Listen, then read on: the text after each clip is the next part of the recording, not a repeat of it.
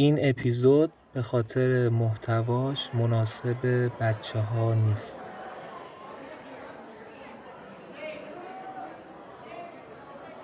سلام، من پارسا مسیحی هستم. با پادکست ریسمان همراهتونیم. پادکست ریسمان پادکستی هست که ما در اون داستان و قصه روایت میکنیم. داستانهایی که توی ژانرهای مختلف ممکنه باشن، از گمان زن گرفته تا داستانهای رئال. میتونیم بگیم داستانهایی که هر کدومشون حداقل طرح یک رمان هستن یا میتونن باشن. به علاوه این که داستانها ممکنه به صورت تک اپیزودی و یا چند اپیزودی و سریالی منتشر بشن. و این اپیزود پارت دوم داستان سریالی روانکاوی تاریکی هست. امیدوارم که همراهمون باشید و حمایتمون کنید.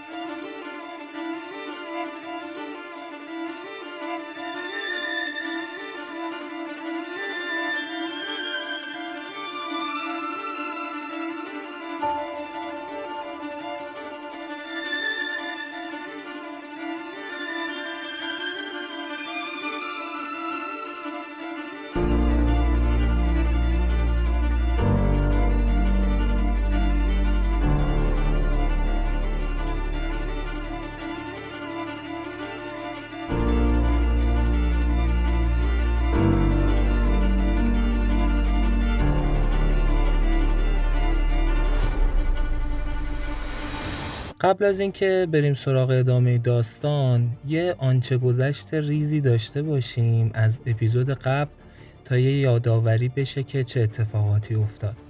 اپیزود اول با یک صحنه خودکشی عجیب شروع شد. دختری به اسم آیدا نیکمنش که عاشق و دیوانه بازیگری بوده، به طرز وحشتناک خودکشی کرده. توی هر کدوم از چشمهاش یک چاقو فرو کرده بود و بعدم که نتونسته بود درد رو تحمل کنه، با یک گلوله توی شقیقش خودش رو خلاص کرده بوده. بعد فلش بک زدیم تا ببینیم چی شده که آیدا به اینجا رسیده و اینطور وحشتناک خودکشی کرده. گفتیم که طی اتفاقی توی یک همایش نقد فیلم با یک کارگردان جوان و مشهوری که حسابی هم پدیده شده بوده توی اون روزها به اسم کاوه زارعی آشنا میشن. کاوه زارعی بهش پیشنهاد میده که توی فیلم جدیدش یه نقش کوتاه اما مهم رو بازی کنه. آیدا هم که همه رویاش پیشرفت توی عرصه بازیگری بوده، با شوق فراوان قبول میکنه و این میشه مقدمه آشنایی این دو. بعد از مدتی رابطه آیدا و کاوه وارد فضای عاطفی میشه و حتی خیلی زود به رابطه جنسی میرسن. بعد از یه سفر چند روزه کیش که حسابی هم بهشون خوش گذشته بوده، کاوه غیبش میزنه. نه دیگه جواب آیدا رو میده و نه آیدا ردی ازش داشته. آیدا شروع میکنه به گشتن، اما متوجه میشه که تمام حرکات کاوه بازی بوده و در اصل آیدا بازی خورده. توی یه افسردگی خیلی شدیدی فرو میره که یه دفعه توی خبرگزاری ها با خبری مواجه میشه، اون هم این که کاوه زارعی فیلم جدیدش رو کلید زد و متوجه این میشه که یه بازیگر خیلی مشهوری همون نقشی رو قراره بازی کنه که کاوه قولش رو به آیدا داده بوده. حالا بریم سراغ ادامه ماجرا و اپیزود دوم روانکاوی تاریکی.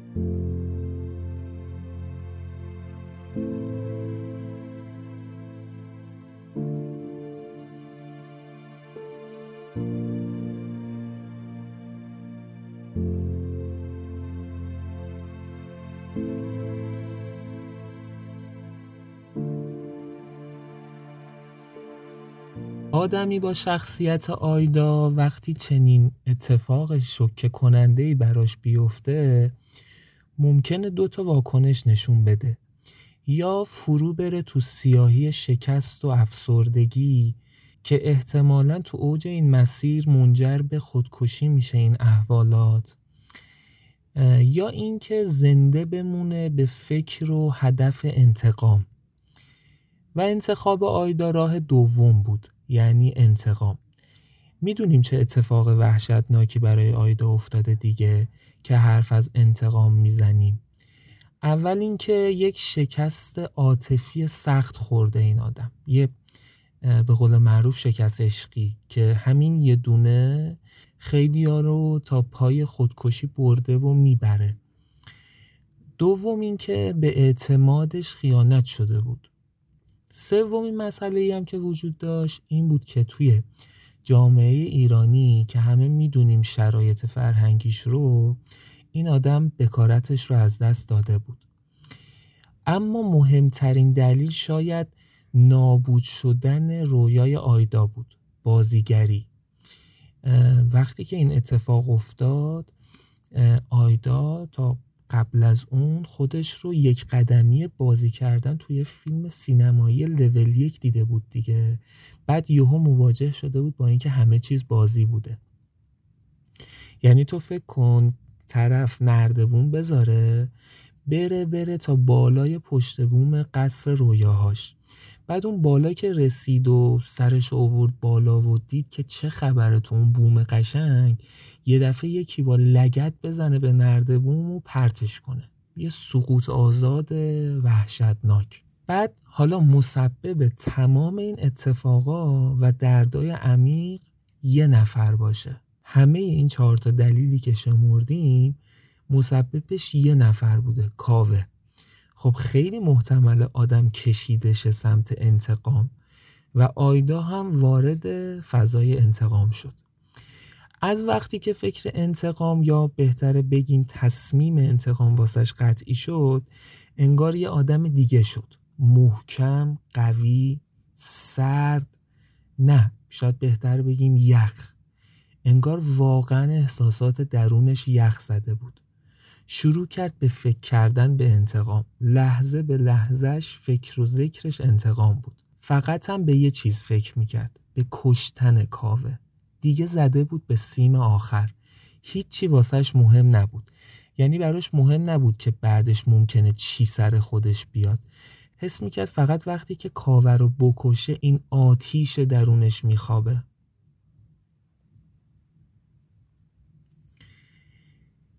رفت سراغ انتخابش، یعنی انتقام. قدم اولش تحقیق کردن بود. منتظر شد فیلم برداری فیلم جدید کاوه شروع شد. آمار لوکیشن های فیلم برداری رو در آورد. اولین جایی که کاوه و گروهش فیلم رو کلید زدن یه خونه ویلایی بود حوالی زعفرانیه. اونجا مثلا خونه شخصیت اول فیلم بود و البته یه بخشی از خونه رو هم به دیزاین دفترکار همون شخصیت اول در آورده بودن و قرار بود تمام سکانس‌های مربوط به محل کار اون آدم اونجا ضبط شه و بعدش هم برن سراغ لوکیشن‌های جدید و یه چند روزی هم این ماجرا طول می‌کشید. آیدا رفت دم خونه ویلایی. یکم عقب‌تر وایساد، توی ماشینش که یه کمری سرمه‌ای رنگ بود نشسته بود و چشمش به در پارکینگ ویلا بود، دقیق ریز، تا تلیسمان مشکی رنگ کاوه رو ببینه. از دمدمای عصر رفته بود، ساعت شد 8، 9، 10 اما خبری نشد. کلی آدم از اون در و از اون ویلا خارج شدن ها، ولی کاوه نیومد. با خودش فکر کرد اشکال نداره، فردا از صبح زود میاد. اومد. فرداش رأس 7 اونجا بود، 7 صبح. بازیگرا و فیلمبردارا و طراح صحنه‌های معروف و خیلی دست‌اندرکاران دیگر رو که همشون هم آیدا به واسطه علاقش میشناخت میدید که دارن میرن تو، اما خبری از کاوه نبود اصلا.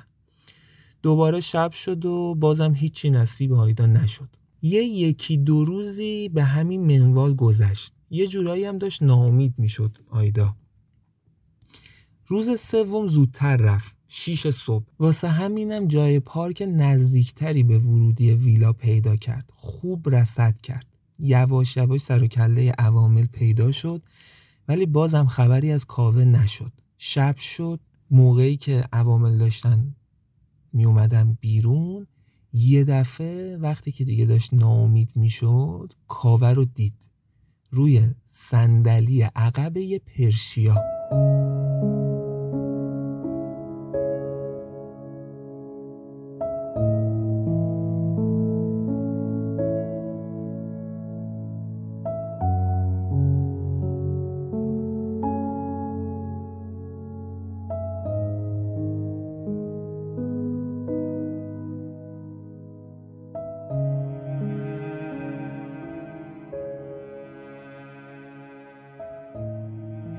یه دفعه یادش اومد که 2 بار دیگه این پرشیا رو دیده، ولی اصلا توجه نکرده که کی توش میشینه.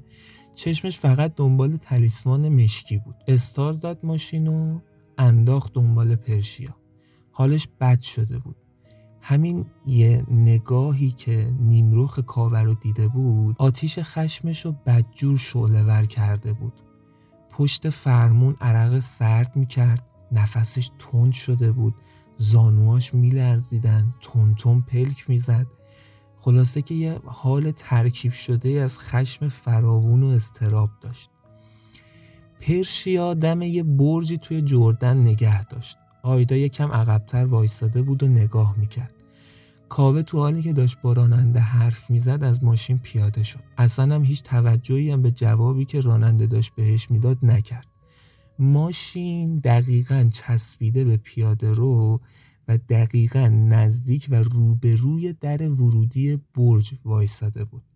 کاوه 2 تا گام برداشت، طول پیاده رو طی کرد، 8 تا پله رو رفت بالا، کلید انداخت، در رو باز کرد و رفت تو. حالا یکم جلوتر میگم که چرا انقدر با جزئیات این تیکه رو گفتم. آدم ساده‌ای مثل آیدا که ذاتاً جنایتکار نیست، اگر هم بخواد جنایتی انجام بده ساده ترینش رو انتخاب میکنه، اون دم دستیه رو. چیزی که تو ذهن آیدا شکل گرفته بود این بود که کاوه رو با ماشین زیر بگیره.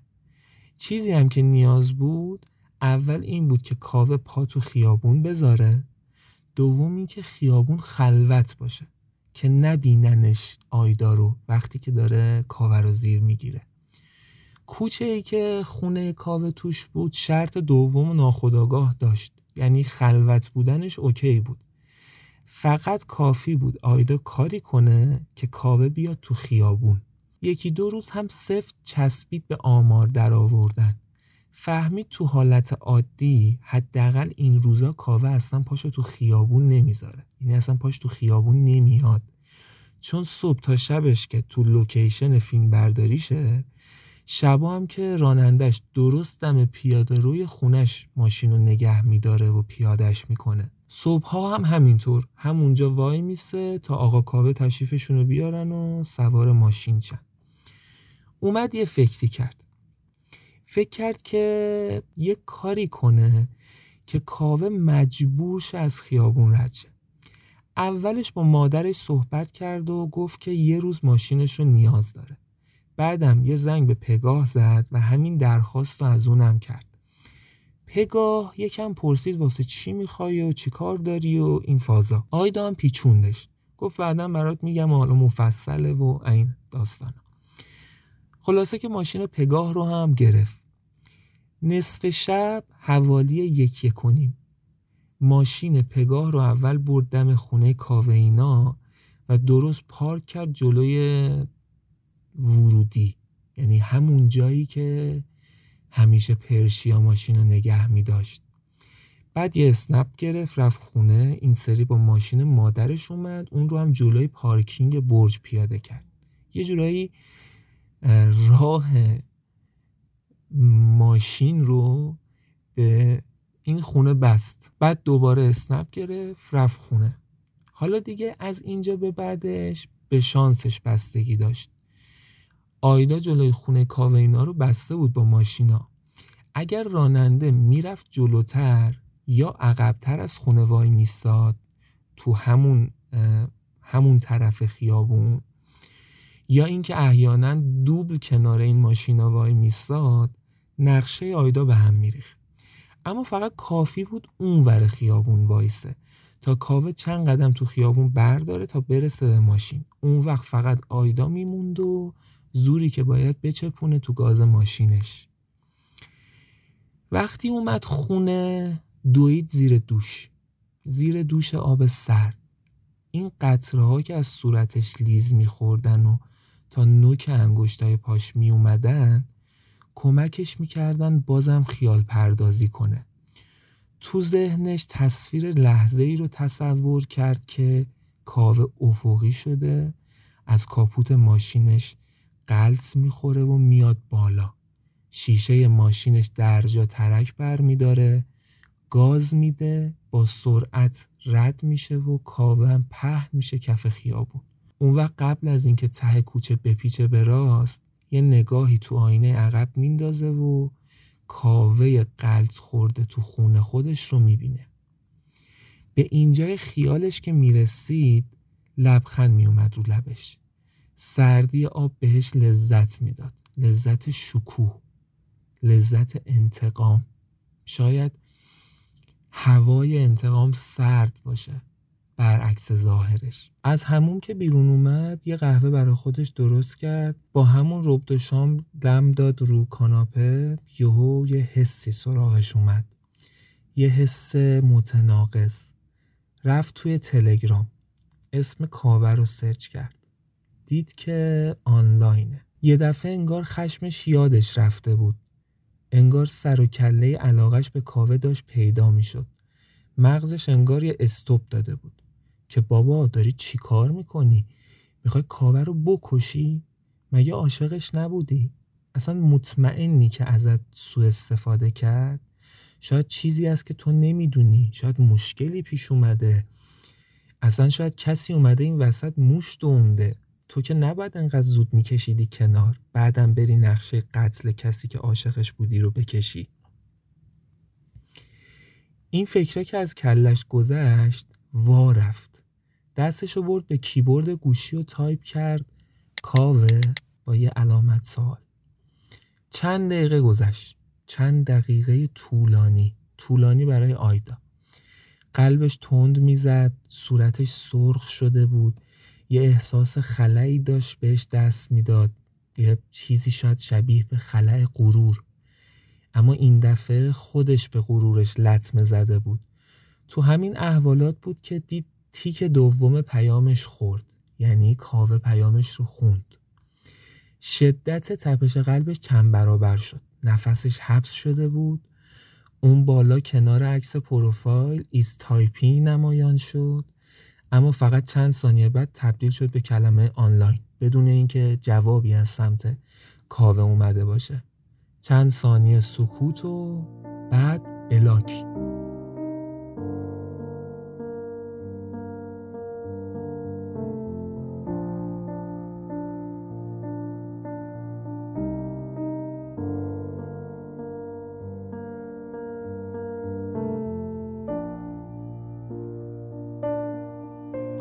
کاوه آیدا رو بلاک کرد و این همون چیزی بود که اون یه ذره تردید آیدا در مورد انتقام رو هم از بین برد. همون موقع از جاش بلند شد، سریع لباساشو پوشید و رفت سمت در. یه نگاه به قهوه سرد شدهش انداخت و پوزخند زد و رفت بیرون. تو اون موقعیتی که از قبل انتخاب کرده بود وایساد توی ماشین. یه تایمی رو باید انتظار می‌کشید تا راننده کاوه برسه و فقط کافی بود اون دست خیابون روبروی خونشون وایسه تا آیدا کارش رو تموم کنه. تا تیتر خبرهای فرداش فوت کارگردان جوان و پدیده باشه. توی گرگومیش هوا چراغای جلوی پرشیا رو دید که پیچیدن توی کوچه. دل تو دلش نبود، چشماش منتظر بودن تا ببینن که پرشیا کجا وای میسه. پرشیا آروم آروم نزدیک خونه کاوه شد و وقتی مواجه شد با اون جای پارکی که همیشه خالی بود و حالا پره، یه چند ثانیه‌ای مکث کرد. خوب معلوم بود که داره فکر میکنه. تا اینجای کار به ضرر آیدا بود، چون دوبل ماشین پگاه و مادرش وایساده بود. اما یکم که گذشت نیم کلاچ کرد و آروم راه افتاد. رفت یکم جلوتر، همچنان هم ماجرا به ضرر آیدا بود، اما چند ثانیه بعد وقتی که دیگه یه جورایی آیدا ناامید شده بود که بتونه نقشش رو عملی کنه، صدای پر شدن گاز پرشیا بهش فهمون که داره اون اتفاقی که میخواد میفته. چند ثانیه بعد پرشیا روبروی خونه کاوینا اون طرف خیابون وایستاده بود و حالا همه چیز آماده بود تا آیدا بتونه نقشش رو عملی کنه، چون کاوه باید وارد خیابون میشد، چند قدمی بر میداشت، بعد به پرشیا میرسید و سوارش میشد. حالا همه چیز مهیا بود. ضربان قلب آیدا به بالاترین حد خودش رسیده بود. اوج استرس بود براش. یه صدای بسته شدن دری به گوشش خورد و چند لحظه بعد کاوه رو دید که داره از پله ها آروم آروم میاد پایین. یه نگاه به پرشیا کرد کاوه که اون طرف خیابون منتظرشه. وارد خیابون شد و آروم سرشو چرخون تا اطرافو نگاه کنه. بعدم قدم اولو برداشت. آیدا یه پاش روی گاز بود، یه پاش روی ترمز.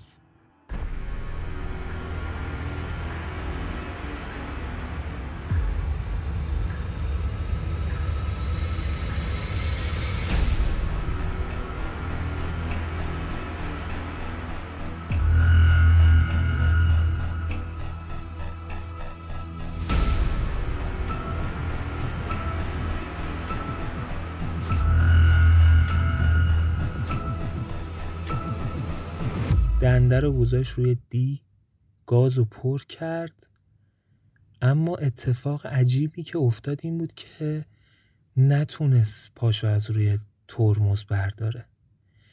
انگار یه چیز عجیبی توی وجودش این اجازه رو بهش نمیداد که ترمز رو ول کنه.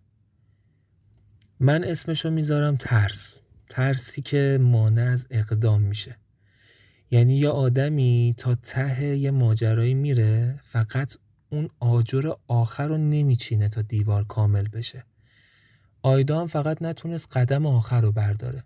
شجاعت این که پاشو از روی ترمز برداره رو نداشت و کاوه خیلی راحت سوار پرشیا شد و رفت و فرصت توی اون روز برای آیدا از بین رفت. وقتی که پرشیا از کوچه پیچید بیرون، بغض آیدا ترکید. سرشو گذاشت رو فرمون و های های گریه کرد. 2 روز افتاد توی خونه بازم. روی تخت. بازم افسردگی. این دفعه اما همه لعنت به خودش بود که چرا نتونسته بود این کارو تموم کنه، انتقامشو بگیره. دلش به رحم اومده بود یا اینکه پشیمون شده بود. فقط موضوع این بود که توی اون لحظه انگار اراده پاهاشو از دست داده بود. میخواست این کارو بکنه اما نتونسته بود. بعد از 2 روز دوباره خودشو جمع و جور کرد و افتاد دنبال این که دوباره نقششو عملی کنه. خوبیش این بود که کسی اون موقع از نقشش چیزی نفهمیده بود. هیچ کس به هیچ نوعی هیچ شکی نکرده بود. پس دوباره میتونه صبح فرداش همون کارا رو بکنه و همون شرایط رو مهیا کنه و همین کارو کرد. ماشینا رو جلوی خونه کاوه پارک کرد، دورتر ایستاد، منتظر شد تا پرشیا از راه برسه. از راه رسید، اونور خیابون روبروی خونه کاوه ایستاد. کاوه اومد، وارد خیابون شد، اما دوباره همون اتفاق قبل تکرار شد. باز هم آیدا نتونست میلیمتری ماشینش رو تکون بده و باز هم فرصت از دست رفت. و باز هم آیدا داغون شد. اینقدر بهش فشار ذهنی وارد شده بود که یه حالت عجیبی بهش دست داده بود. دائم عرق سرد میکرد دستاش، پاهاش لرز دائم گرفته بودن، گاهی از درون احساس گرمای وحشتناکی میکرد تو حالی که بدنش سرد بود واقعا. یکی از پلکاش پرش گرفته بود، یه حالت تیک داشت. اینا همه ماحصل نتونستنش بود. 3 روز بعد تو حالی که دیگه این سری مخصوصا مادرش بهش شک کرده بود سر ماجرای قرض گرفتن ماشین، باز هم شرایط رو همون طور چید. تو موقعیت مورد نظرش قرار گرفت و منتظر پرشیا و کاوه شد و اون لحظه رسید.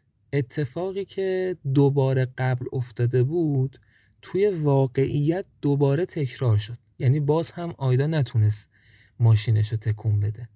اما این بار یه اتفاقی افتاد که یه فرقی با دو دفعه قبل داشت. فشار ذهنی آیدا توی اون لحظه یه اتفاق عجیب و غریب و رقم زد.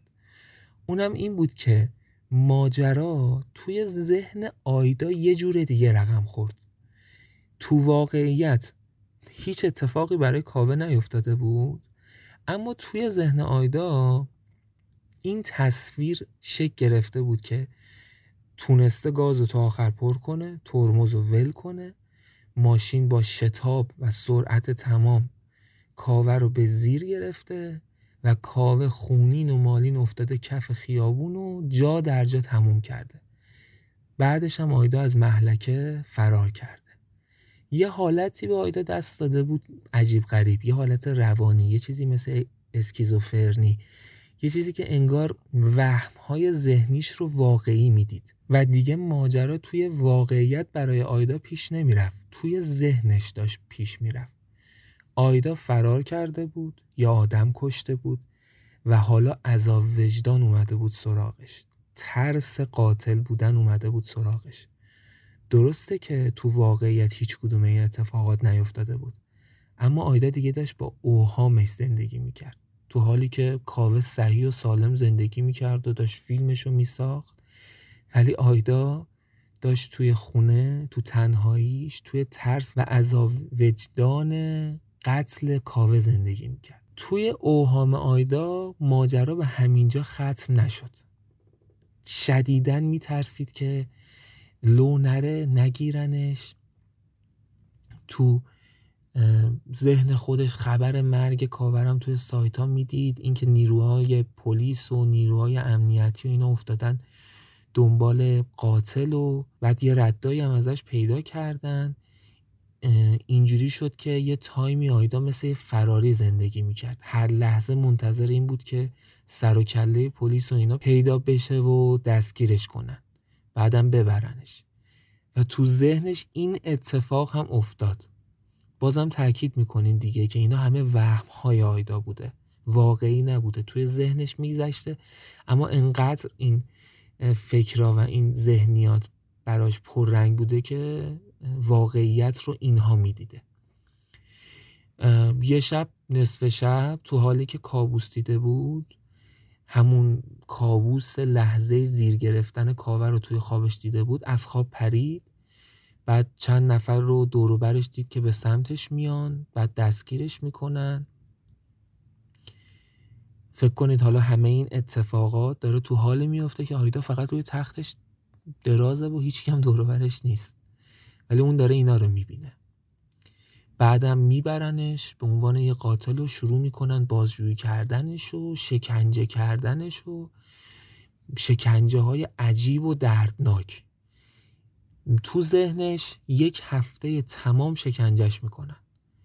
بعد از اونم چون خب ماجراها داره غیر واقعی و وهمی اتفاق میفته دیگه، به صورت خیلی غیر منطقی یه کسی آیدا رو فراری میده و پروندهش هم یه جورایی از بین میبره و آیدا برمیگرده به خونه. باز تاکید میکنیم همه اتفاقا وقتی افتاده که آیدا روی تخت خونش درازه، یا میخوابه یا فقط پلکاشو باز میکنه و فکر میکنه که این اتفاقات داره به صورت واقعی میفته.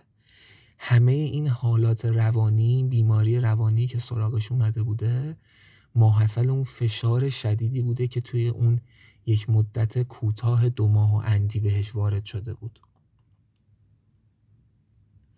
و الا اصلا نه دستگیر شده بود، نه اصلا کسی کشته شده بود، نه شکنجه‌ای شده بود، ولی خب این اتفاقات توی ذهن آیدا جوری افتاده بود که کاملا براش واقعی بود.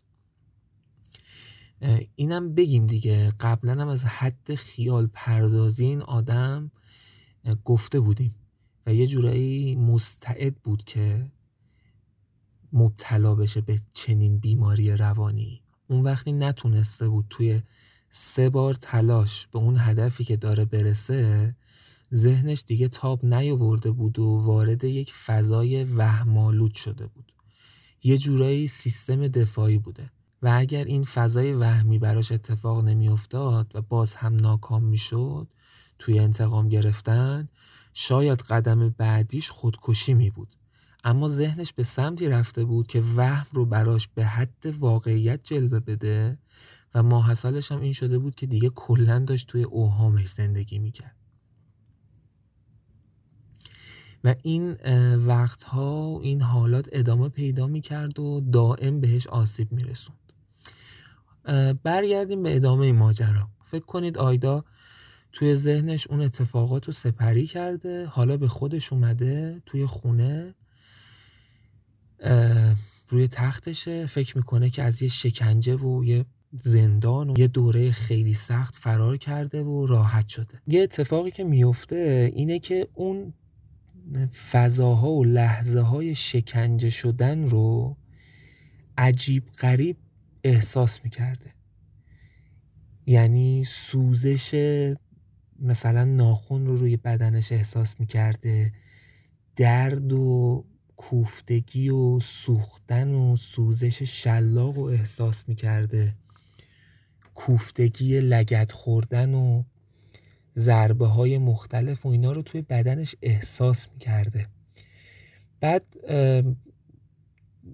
اینطور براش اون دوره گذشته بوده که انگار توی اون زندان غروب ها شکنجش میکردن و هر روز با اینکه مثلا به خیال خودش فرار کرده بوده و دیگه ماجرا مختومه شده بوده، پروندهش بسته شده بوده، با اینکه توی خونه می بوده، ولی هر روز دمدمای غروب اون دردا رو احساس می‌کرد. احساس می‌کرد دارن میان سراغش و شکنجش می‌کنن و چنان ترسیم می‌کرد که میرفت توی اون فضا دوباره و هر روز انگار شکنجه می‌شد دمدمای غروب. همون دردا رو دوباره و تازه و نو احساس میکرد. اینم شده بود که با این که حدود 2 ماه از تمام اتفاقای ذهنیش گذشته بود، اما حالش خیلی بد بود و به خاطر همینم بود که پگاه اومد سراغش و بهش گفت که تو چته. و تمام اینایی که تعریف کردیم همه اون ماجراهایی بود که آیدا برای پگاه گفت، منتها به صورت واقعی. یعنی داشت ماجرا رو تعریف میکرد و نمیگفت که این ماجراها از بحث انتقام به بعد توی ذهنم اتفاق افتاده. به صورت واقعی برای پگاه تعریف میکرد. پگاه اما شک کرد. دختر باهوشی هم بود. مثلا پگاه میدونست که کاوه زارعی زنده است، میدونست که قضیه اتفاق نیفتاده و فقط فهمید که باید یه بیماری روانی عجیب غریب سراغ آیدا اومده باشه. پگاه هم کلن آدم آپدیتی بود، معمولا از اتفاقات کلی خبر داشت. بعد خب از اونور فهمیده بود که آیدا الان باید دچار بیماری روانی شده باشه و باید بفرستتش برای درمان. یه چیزی هم که ذهنش رو درگیر کرده بود و بخش عمده‌ای از این اتفاقات شاید مرتبط با همون میشد، این بود که فکر میکرد نکنه اون داستانی که در مورد شکنجه داره تعریف میکنه آیدا یه جورای واقعی باشه. به این فکر میکرد که شاید یک تجاوز اتفاق افتاده و این اثرات همون فضاست. واسه همین یه پیشنهادی به آیدا داد. خب گفتیم که پگاه معمولا اخبار و اینا رو دنبال میکرده. توی خبرها خونده بود که یه روانکاو شدیداً قهار و متبحری به اسم اردلان سپهر که سالها توی آمریکا بوده و دم و دستگاهی واسه خودش به هم زده بوده، مدتی برگشته ایران. و جالبیش اینه که تخصص اصلی این آدم اتفاقاً روانکاوی شکنجه دیده هاست. یعنی اصلا توی آمریکا و اروپا این آدم معروف شده به روانکاوی که شکنجه دیده ها رو از درد و رنج اون لحظه های شکنجه که معمولاً هم تا آخر عمر میمونه رهایی میده، اونم به بهترین شکل ممکن و تو کارش هم واقعاً درجه 1.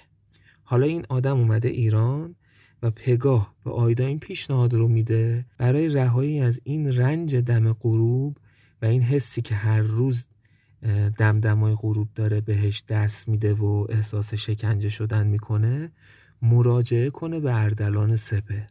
خود پگاه هم میگه آقا من میافتم دنبال کارات و وقتو میگیرم و اینا، فقط تو برو. یه هفته بعد اولین جلسه روانکاوی بین اردلان و آیدا برگزار میشه. 2-3 جلسه که میگذره، پگاه احساس میکنه که آیدا داره بهتر میشه و رو به بهبودی رفته.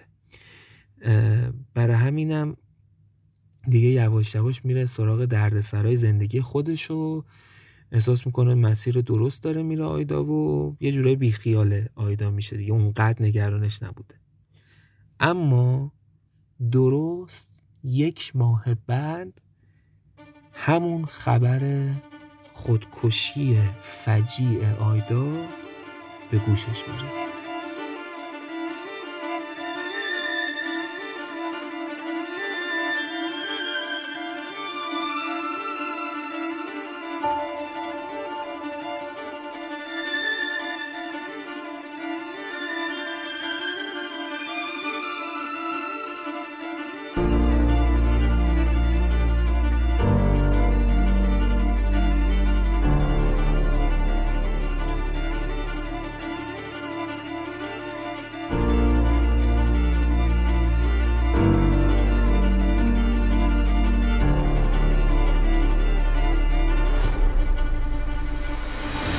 خب اینجا پایان اپیزود 2 پادکست ریسمان و قسمت 2 از داستان سریالی روانکاو تاریکی هست.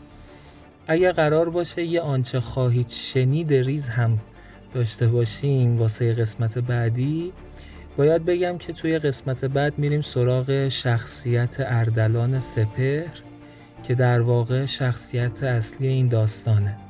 اینکه کی بوده و چه سرگذشتی داشته که رسیده به اینجا که مشهور شده به روانکاو شکنجه دیده ها، اونم نه فقط توی ایران، توی دنیا. و در ادامهش که شاید به قسمت‌های بعدیش برسه، میرسیم به زمانی که آیدا بهش مراجعه میکنه تا متوجه بشیم که چه اتفاقاتی میفته که اون خودکشی عجیب رخ میده. خیلی زود اپیزود بعدی رو منتشر خواهیم کرد و امیدواریم که همراهمون بمونید.